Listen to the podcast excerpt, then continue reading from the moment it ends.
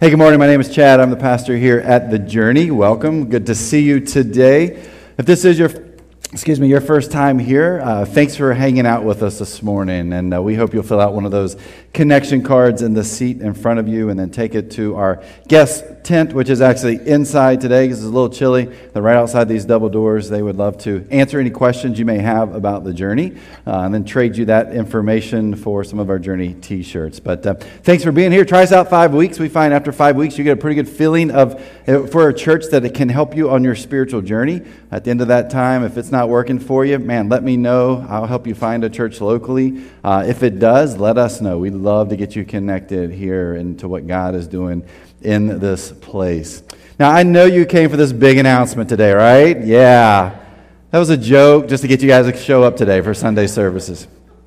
I'm going to get to that later, all right? We're going to talk for a little bit. I'm going to build up the momentum and the tension, and, and we'll finish up our time this morning talking about that. So uh, thanks for being here. Yeah, we do have a big announcement today. We are making it the journey. We're pretty excited about it. That'll be at the end of the message. Um, social media has not been around too long.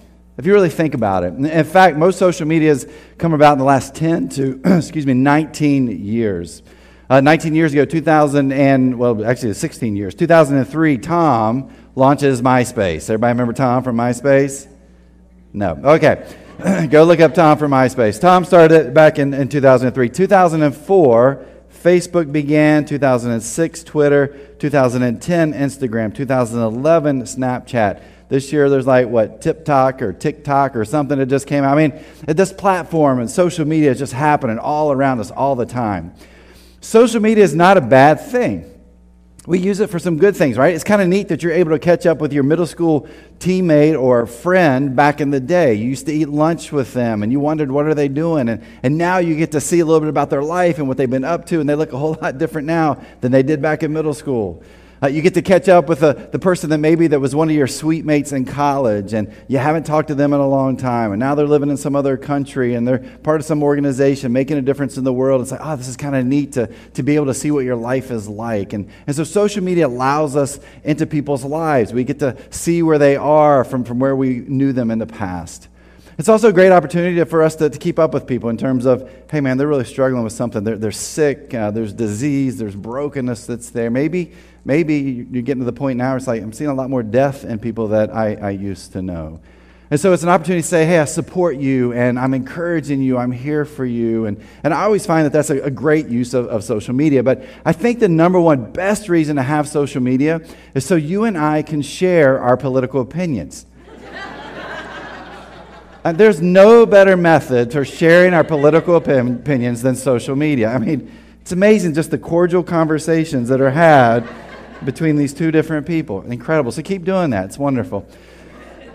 Now, actually, my favorite thing about social media passive aggressive comments. Right? If you were to go on there right now, which some of you are doing because you're already bored, you're kind of waiting to the announcement, you're on there right now and you're looking, you can go on the journey page and make passive aggressive comments on our, our journey feed that we have right now on Facebook. But you know, you, you see that all the time. And it's like, where is that coming from? Because I'm pretty sure that's being passive aggressive. Maybe you've heard some, some comments like this Well, I just had an interesting conversation. Okay. What was the conversation? Can you share it with us? We'd really like to know because you're telling us something just happened that you're not going to tell us about, and it's passive aggressive, and your friend's probably reading this right now and thinking, uh oh, we've got some problems within this relationship. Or here's another one. Thanks to all my real friends who checked in on me. You're like, uh oh, maybe they're talking to, to me. And then if you're a Christian, because uh, there's Christian passive aggressives too, I don't know if you know that or not, but there actually are. Maybe you use Bible verses, right? And so here's the one you'd put up Revelation 21 8. This is for you. and everybody's like, it's out of Revelation, so it must be bad. I wonder what it says, right? So let's go ahead and show you what it says. Here's what it says in Revelation 21 8. But the cowardly, the unbelieving, the vile, the murderers, the sexually immoral, those who practice magic arts, the idolaters, and all liars, they will be consigned to the fire lake of burning sulfur. This is the second death. Pretty much covers everything, doesn't it? So today, if somebody makes you angry, just say Revelation 21 8. Just start putting it on your Facebook page. I'm sure everything will be fine. Hey, being passive aggressive feels really good, doesn't it? I mean, let's just be honest, we've all done it. But we also know it's wrong. And usually, being passive aggressive comes from this place of anger, it comes from bitterness. And like this series, it comes from bad relationships, the bad blood we have in relationships with people around us. And so, over the past couple of weeks, we've been in the series Bad Blood, and, we've been talking about relationships because this is a season of relationships. Uh, we've got Thanksgiving coming up in a couple of weeks, we've got Christmas coming up. That means you're going to be working harder and you're going to be around your coworkers more. And then there's probably your business Christmas parties, holiday parties. You've got family and friends you're going to spend a whole lot more time with. And so, if there's not already bad blood within some of these relationships, it's times like this where bad blood shows up. And so we've been asking this question how do we deal with bad blood in the relationships that we have with people many times that we care about and, we love? As we started this series, um, in fact, over the past couple of weeks, we've been hitting the same theme verse throughout. And it comes out of the book of Romans, which is actually a letter. And in Romans 12, 18, the writer Paul says, If it is possible, as far as it depends on you, live at peace with everyone. And so the first week we talked about how we've got to own that bad blood that's there, that we can't rely on that other person. If that bad blood's coming from them, we can't rely on them to be the one like, hey, I need to fix this. We've got to do it. And so that means we start from a place of empathy. We get to understand different perspectives of where they're coming from, and, and hopefully that can help us move toward this place of peace. And then last week we talked about forgiveness, and we talked about how unforgiveness actually kills us. Like physically, it will kill us. And so we've got to learn to let go and begin to let God move us toward these moments of forgiveness when there's bad blood in our relationships. But we really haven't said what's a step that we can take. And so this morning, I'm going to talk about the first step that we need to take when there's bad blood in our relationships. Uh, last week, if you were here, I started out by saying that forgiveness begins with sin. Uh, because something has to happen to get us to this place of where we have to seek forgiveness, where we're, we're trying to mend and heal this relationship. And so forgiveness begins with sin. It, begins with something that has happened, some harm, some hurt towards someone else. And so forgiveness begins with sin. But then Jesus says, hey, when that happens, here's the step I need you to take. Here's the step that I need you to take. Comes out of the book of Matthew, Matthew 18. We're actually going to spend our time there this morning. Jesus is discipling his disciples. He's actually coaching them and helping them, them out. And in Matthew 18 15, he writes these words, or he says these words If your brother or sister sins against you, your translation may say, if a believer sins against you, it's talking about the same thing. You're talking about if you're a follower of Jesus and another follower of Jesus sins against you, then there's steps that you've got, got to take. If your brother or sin, sister sins against you. Now, now, here's kind of what we wish it would say, right? We wish Jesus had said, if your brother or sister sins against you, tell everyone in your small group. Wouldn't that be fun? Man, I got to tell you what happened this week. Let me just go ahead and share that. Or maybe if your brother or sister sins against you, post passive aggressive comments on Facebook. And some of us do that. Let's just be honest. That, that is the step that we take. This is what we want to do because this is all about revenge. Again, we talked about revenge last week. Someone harms us and we want to harm them back. We want them to feel the same hurt and pain that you and I have felt. And so we seek revenge. But that's not what Jesus says here. Jesus doesn't say be passive aggressive, say something to your small group. Here's what Jesus says Jesus says, if your brother or sister sins against you, go. Now, we wish kind of Jesus had left it there, like go, and then you figure it out, like go, go to your computer, write something about someone, right? This is what we wish. Go to your friends and, and smear that other person, gossip about them. Go to your fridge, eat a pint of ice cream to make yourself feel better. Whatever it may be, we wish there was something that, that Jesus just said, hey, here's your deal. You figure it out. Do whatever you want. But Jesus doesn't say that. Jesus says, if your brother or sister sins against you, go privately. Jesus gives like the worst coaching advice ever, right? We're like, for real? I can't talk about them. I can't gossip. I can't seek revenge. No, Jesus says, go privately. Go privately to them and have a conversation with them. We want revenge, not a conversation. But Jesus says, go privately. Go to that person, go to that group of people, have that conversation. But here's why this is so hard for us we hate conflict. We hate it. I've shared this before. I absolutely abhor conflict. I cannot stand conflict. For me, everything's great, right? Life is great. Relationships are great. Why are you angry? Why are you bitter? Why are you mad? I don't understand this. I'll live in peace. Everything's going to be wonderful. That's kind of my, my MO. That's my personality. Now, being in ministry 21 years, I've had to learn how to deal with conflict, and I'm so much better at it now than I used to be back in the day. I used to just run from it. Now it's like I got to attack it. I got to make sure that, that this doesn't swell into anything else. But most of us don't really enjoy conflict. There's probably two or three of you in here like, man, I love it. I love conflict and you're always looking for it and you want to jump into the fray. I get it. You're all attorneys. That's why you're in that line of field. Um, I'm just kidding, attorneys. Um, but really, some of us, we're kind of geared toward that, right? We love that, that, that blood boiling when, when conflict arises, but most of us hate it. We don't want to deal with the conflict. And here's what happens we go privately to that individual and have that conversation. There's already conflict there, right? And then we go to them to have this talk. We go privately to begin this conversation. And here's what we know is going to happen more conflict. Because you got to deal with it. And part of the step of taking this first move towards bringing peace to this relationship is having this conversation, which more than likely is going to bring a little bit more tension to that relationship. And so we're fearful of taking that step. And yet Jesus says, go privately.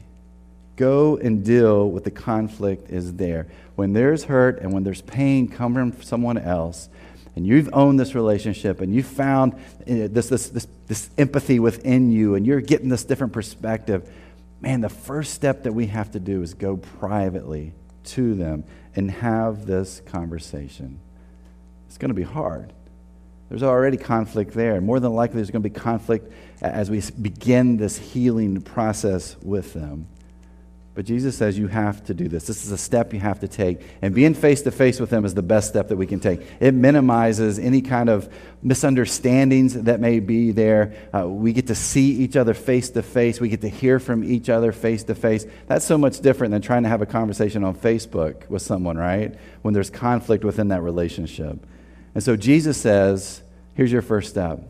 When you're looking for peace in a relationship, go privately to that person and have that conversation. But there's another angle to this, too. Over the past couple of weeks, as we've been talking through this, we've really been talking about what if the bad blood's coming from someone else? Uh, what, what if it's coming from some other person and, and that bad blood's coming toward us? What about if I'm the problem? What if I'm the, the beginning point of the bad blood in that relationship with someone? What are we supposed to do then? What's crazy, because Jesus actually talks about that too in the book of Matthew. In Matthew chapter 5, verse 23 and 24, here's what it says. Jesus, by the way, he's, he's giving this big message. We call it the Sermon on the Mount. He's talking to all these people, and he's giving them all these incredible teachings. I, I don't know how they, they were able to absorb everything that he taught that particular day. But here's what Jesus told them on Matthew 25. He says, So if you are presenting a sacrifice at the altar in the temple, and you suddenly remember that someone has something against you, leave your sacrifice there at the altar. You and I have big days in life, right? Like the, the, the first day of school when you, were, you went to kindergarten, that was, that was a big day. Your first date, your first kiss, maybe the first time you, you drove the car by yourself, that first job that you had, um, that, that first, um, first marriage that you had. I mean, all these things are, I was just kidding about first marriage there, okay? just a joke. Uh, some of you are like, nope, that's true. Um, but, but it is. Those are big days for us. The first day your kids don't ask you for money, huge day in your house. But there's all these firsts, right? These big days that you and I have in our life, and we're excited about and we remember them. Our birthday's a big one. For the Jewish faith, their big day happened every single year, and it was known as the Day of Atonement. Uh, you probably better know it by Yom Kippur, which the Jewish faith celebrated not too long ago. This dates back all the way to actually when the Israelites were in the desert and were coming out of, of their slavery in Egypt. Um, God's like, hey, I want you to remember who I am. And so he, he invited them every year to do this Day of Atonement, where you would give this sacrifice and it would cleanse you and your family of all their sins for that year prior. And so Jesus is alluding to this big day in the life and the rhythm of these Jewish people. He's like, hey, you, you got this big day, right? And, and every year you would have to go to Jerusalem for Yom Kippur. And every year you would go there and you would sacrifice an animal to take care of the sins of your family for that year prior. And so you had this clean slate moving into the, the next year that was, that was coming up. But there was a big, big piece to this that the Jewish people believed, and Jesus is reiterating this here if there was some struggle in a relationship, if there was tension in a relationship between you and another human being, if you went ahead and made your offering to God, your sacrifice, for them, God wasn't going to take it. That relationship wasn't whole yet. That relationship hadn't been reconciled yet. That relationship wasn't where it needed to be. And so, for the Jewish faith, they said, This is so important to us that your relationships are where they need to be before you take this step of, of asking God to forgive you and your family of your sins for this year. And so Jesus is actually going back to that, saying, hey, if, if you come to Yom Kippur one day and you walk into the temple and you, you've got your, your sacrifice in hand. And, and as you would come into the temple, you'd actually walk through the, the court of the Gentiles, and then you'd walk through the court of the men, and then you'd walk, or the women, then you'd walk through the court of the men, and then there was the court of the priests, and you couldn't go in there. That's where the priests were. But if you were to get up to that front of that line, and, and, and here's what Jesus says I, I love this piece here. He says, and you suddenly remember. I feel like Jesus kind of giving us an out right there, right? Like we don't suddenly remember that we've wronged someone else. I mean, that's always there. That's always a part of who we are. We know that we've said something terrible to our spouse the week before. We know, we, we've yelled at someone in the office and said some things to them we shouldn't have said, you know, three weeks prior to that. We know these things. And yet Jesus kind of like, if suddenly you remember, but I think he's saying, hey, you remember, you, you know. But it's like if you're waiting in line, and I can't even imagine because everybody is there. I can't imagine how long this line is. It's probably like Disney World, right? And it's like all this big people there, and they're just waiting and waiting and waiting, and, and you're kind of getting up to the front, and finally you've been waiting there for maybe like I don't know seven, eight, nine hours. You're like, shoo! Finally get up here, and suddenly you're like, oh gosh, I said something yesterday I shouldn't have said. Man, I posted something on Facebook two weeks ago I shouldn't have posted.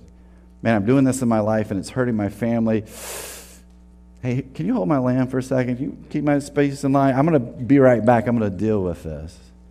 And that's what Jesus says. He, he, says, You've got to deal with it right then and there. You cannot wait. Your sacrifice isn't going to go through because you haven't taken care of the, the family relationships or the friend relationships or the coworker relationships that are broken because of you.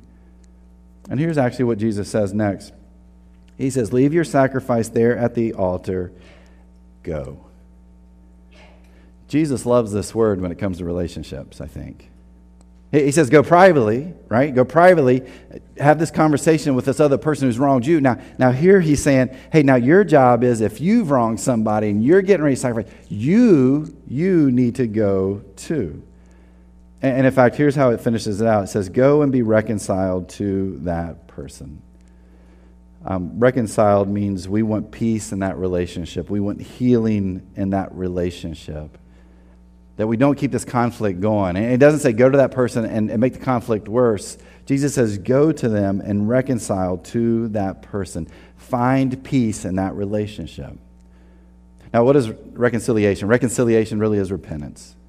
It's repentance that we do. It's, it's going to someone and confessing the wrong that we've done, confessing the words that we've said, the actions that we have taken. Now, again, we're not very good at this at all.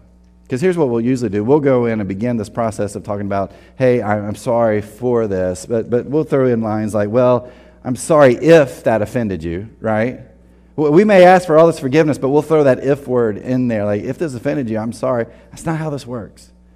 Or, or we'll say something like, I didn't know you were so sensitive to, to those words. right? Exactly. You've done it before. That's why you're laughing. So you say those words, like, eh, that just kind of negates everything that you've just done in that moment. We're terrible when it comes to looking for and seeking out repentance. What we like to do is to pile on. What does this look like? Repentance says, hey, I'm going to go to this person privately and I'm going to reconcile with them. And here's how this is going to work I'm going to say, I'm sorry. I'm sorry. And then you're going to say, this is what I'm sorry for. This, this is the list. If you, if you go to a counselor and, and you've got this kind of tension within a relationship forgiveness needs to take place, this is exactly what they will tell you to do. If you've ever been to any kind of marriage counseling or marriage ser- seminars, this is what they tell you to do. You say you're sorry, and then you tell exactly what you did. Hey, I'm sorry that I fill in the blank, whatever it may have been. I, I'm here to seek your forgiveness.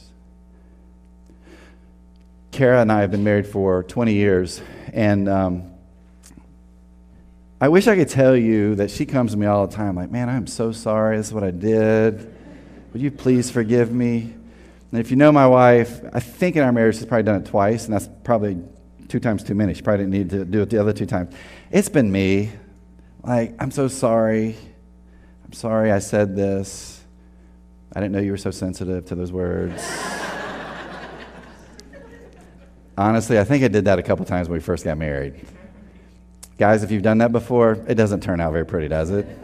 I think 10 years later, she actually let me sleep back in the bedroom with her. But, uh, but that's really how it is. I mean, we sometimes think that, but I can tell you that learning to say you're sorry, specifically in a marriage situation, I'm sorry, here's what I've done, will you forgive me?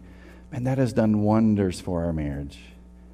And I can promise you it does wonders for the relationships that you have, whatever those relationships may look like. When there is bad blood that's there, when we say, I am sorry, we mean it from the bottom of our heart. This is what I did to you. This is how I hurt you. Please forgive me. It doesn't mean right there in that moment things are going to be perfect.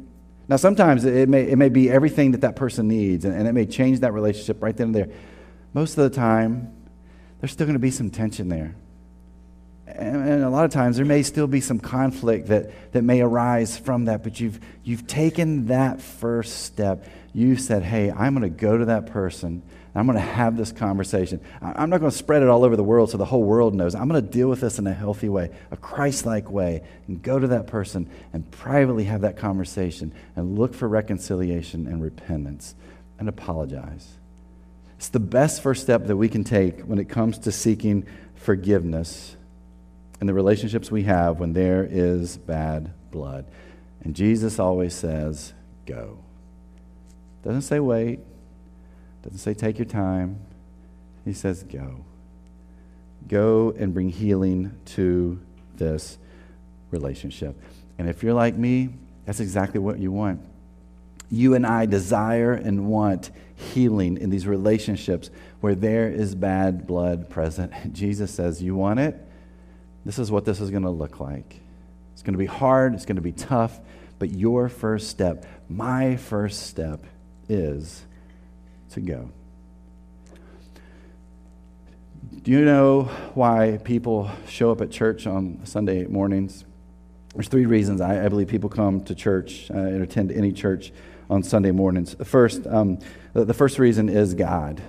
Uh, people are trying to figure out this God thing, right? And so maybe some of you went back to church or, or at church because you're trying to figure out God. Who, is God? What's God all about? And, you know, I've heard about God. I'm trying to figure out this relationship with God. What does that look like? And so a lot of people show up at church because of God.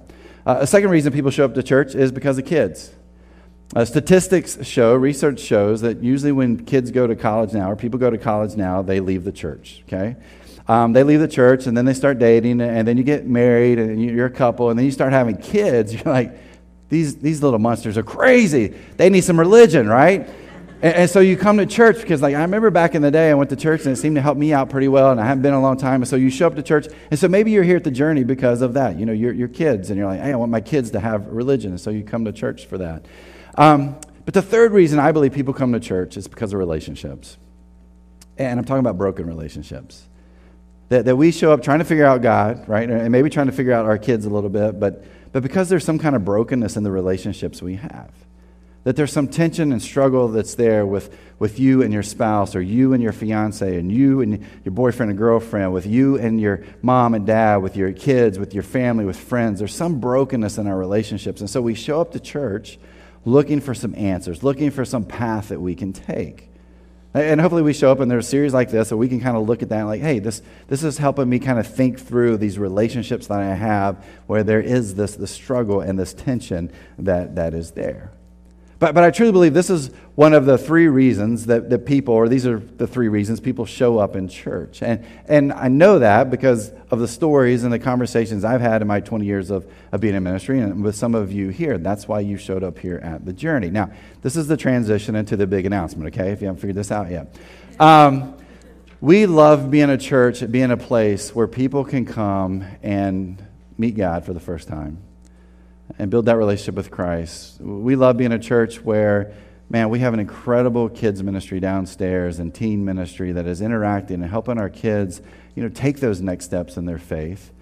But we love being a church where people can come with those relationships that are hurting, that are broken, that are struggling, where there's tension, and you come here and you start to find healing. And when you share with me, my marriage is better because of what I heard and what I experienced, because of my small group, because of this conversation with somebody, that's what we love to hear that God is doing amazing things in people's lives.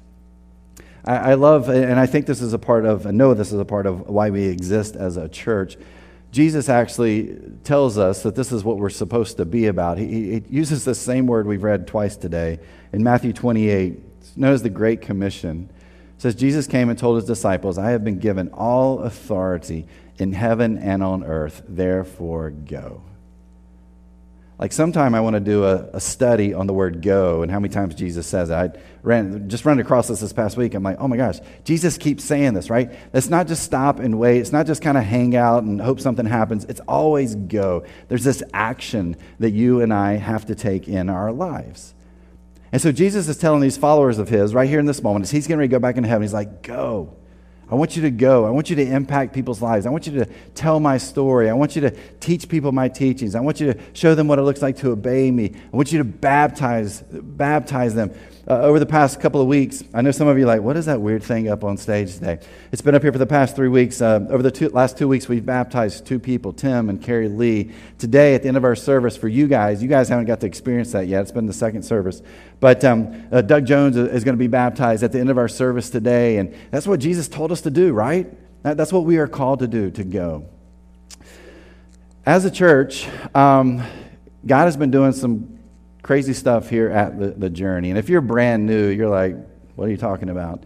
Um, let me kind of show you what, what I, I, mean. I want to put a graph up here on the screen.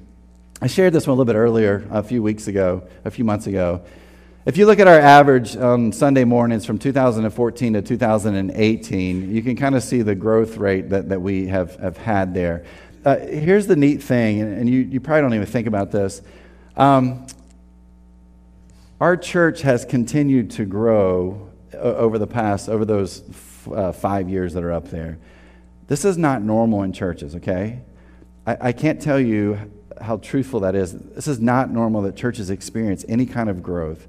Most churches have plateaued, uh, and in fact, the majority of churches are declining. And it's sad. It breaks my heart to even think about that. But that's the culture that we live in today. That's what is happening all around us. The church in America, some people say it's dying. I don't agree with that. I think God's doing incredible things in other ways, and church planting is a big part of that. Um, we're beginning to plant more churches and start more churches than are actually dying, which is a good thing in America. Uh, most people who are far from God wouldn't show up in a church that's been around for 200 years, but they'll show up in a church that's two weeks old. Uh, and God is using that in incredible ways. But for our church to be growing, it's just it's an incredible thing to, to see. But let me put in 2019 numbers. Yeah, exactly. Geez, wow. All, those words. Somebody else probably said something terrible, but that's good. Um, this is what's been happening this year, okay? And uh, I, I tell you guys this all the time. There's nothing special we're doing. All right? Again, our marketing plan is what? It's a sign. We put one sign up. People see it. Some of you have driven past it for a year and a half, two years. Like, you know, finally we decided we'd come in here and check you guys out. I'm like, two years? You could have done it before now. But you did, and that's what we care about. Um, but here's the other thing you guys invite people. And so you don't need a marketing strategy when you invite people. I don't know how many people I talk to says, "Hey, we came here because someone invited us." or because we were on some, uh, for a lot of our military families, we were on some military forum looking for churches. Somebody said, check it out. We did. We loved it. We stuck around. It's incredible to me to just kind of see how God is working here.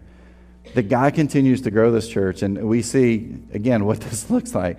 And it's been crazy for us as a staff, okay? I can promise you this year it's been amazing, but it's also been crazy and incredible at the same time. Last Sunday morning, we had 740 people here in our building. That's a little bit beyond fire marshal code, okay? a wee bit. Um, this service last week was about 230, 240 people in here. Last week, um, we had 207 kids from nursery through 12th grade downstairs. That's bigger than like 95% of the churches in America today. Um, again, we're just kind of doing what we think's right and how God is leading us, and and you keep inviting people, and that sign must be anointed by the Holy Spirit, and people keep showing up. Um, and, and, this church keeps growing. And, uh, and so we've had to decide what do we do? What is our next best step for us as a church? And so we figured out we had two options. The first option was to say, um, Can some of you stop coming to church? but that's not a great option, right? Some of you like, please point, please ask us. the church exists exactly for you, so you need to stay, and that's why we don't do that.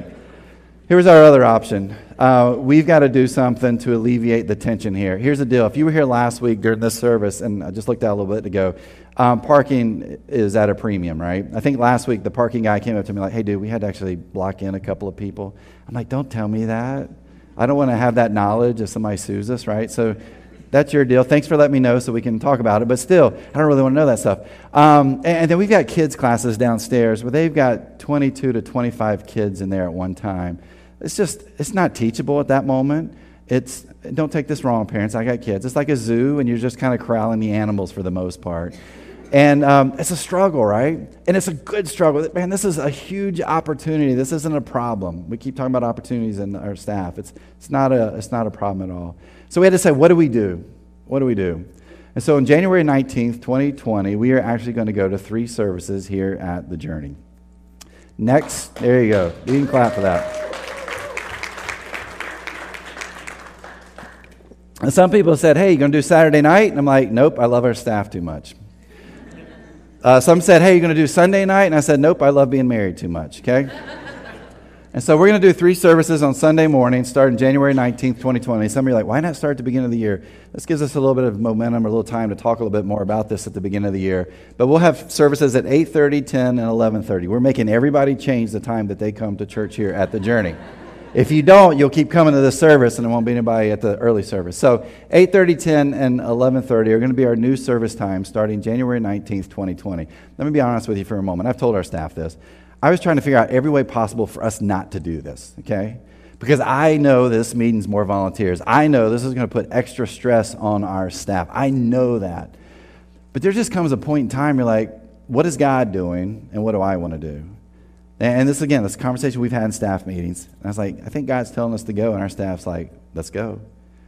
Uh, this is something that we have got to do. This is something that we've got to move. We want to make more room for people on Sundays here at the Journey. We want to have space for people to come into this place, not so you can have a whole row to yourself and lounge, okay? but so that we can invite more and more people to come and be a part of what's happening here. Um, there's even more cool stuff. I'm not going to get into details. There's, there's a group of people in our community, about 80% do not go to church right now because the church doesn't make it easy for them to get to. We're in the planning stages of figuring out how do we do that in such a way that we can reach 80% of the people who are far from God because they don't go to church anymore because of that. Hey, that again, I can't tell you the details out. We're working on that, but I'm excited to think about what that may look like for us here at the journey. God's doing some cool stuff. And, and again, as I tell our staff, this is in spite of me. This is in spite of our staff. This is in spite of our leaders. God's at work. In two months from now, we may be back down to 200 people. I, I don't know. But right now, there's this momentum, and God is leading us. And this has given us an opportunity to help more people take next steps towards Jesus. And that is what this church is about. Now, what does this mean for you and me as a part of the journey? Here's the first thing uh, we need to pray. We're inviting you to pray. Even if you don't pray, just start praying, okay? Uh, pray for the journey. Pray for this place. Pray for what God is doing. Um, pray for our staff uh, as we work towards this, uh, as we move forward. Pray. This is an important step that we're taking as a church, and we truly believe in this as a staff and as leaders. Uh, our, our, coaches we talked to yesterday, our volunteer coaches, man, they're excited about this, and so we're excited to, to see where God leads us. So we need to pray. Here's the second thing I would say we need to invite. Keep inviting people to go. We need to go, sorry. Um, for me, I would say we need to invite. Go. Invite people to come be a part of what's happening here. Keep doing that. Don't give up on that. People's lives are being changed because we are taking the time to invite people to come. And so go back when you leave this place over the next couple of weeks and begin to have those conversations like, hey, we're making room for you. And we'd love to see you be here. So we need to go. And then the last thing is that we need to serve. And you knew this was coming. Um, we have about 140 slots, volunteer slots, we need to fill uh, as we move into this third service. Um, most of the time, you're like, okay, here it goes. They're going to ask us to do this today. We're not asking you to do anything today. We're not asking you to take a step to serve today. Next week, we are going to have a visual that will help you see where our needs are and those opportunities lie so you can jump in. It's like, hey, I want to help out here. Now, we'll have 100 people here next week after I said that, but this is kind of going to be in three stages that we're going to be doing this. And so next week, as you come, man, just be ready. And if you're already volunteering somewhere, like maybe go to your volunteer leader, your coach, like, hey, where can I help? How can I jump in? What can I do? This is an incredible opportunity we have. And as I think about it, it goes back to those reasons that people are far from God and, and want to come to church. It's because they're looking for God, they're looking for some kind of spiritual answers. they're looking for a place to take their kids, and we don't really have a whole lot more space for kids. This allows us to expand that. And then, then lastly, there are broken relationships all over the place. And this is the place where healing and hope is found. And so we invite you to, to be a part of what God is doing here at the journey as we move toward this over the next couple of months. We'll get more information out to you over the next uh, this week and, and beyond. But but jump in, be a part. If you're brand new, don't hesitate, don't wait. Serve alongside of us, and let's see what God is doing for us, and let's see where this leads us as a church. Right now, we're going to take communion together as a church family, as a, as a church community. And, and as we do that today, I mean, this is, uh, again, this, this series is about forgiveness. It's about finding that forgiveness and seeking that forgiveness in our relationships. And one of the most important is the one that we have with Jesus. And so, this Sunday morning, like every Sunday morning here at the Journey, as we take the bread, as we take the juice, it is an opportunity for you and I to remember that we're forgiven. That even when we fail against other people, we sin against them, uh, when we write things that are passive aggressive, whatever it may be, that God still forgiveness. Now, we have steps that we've got to take to bring peace to that relationship. But God's already said, hey, I've brought peace to you already through my son Jesus. Now you go out and live that in your life too.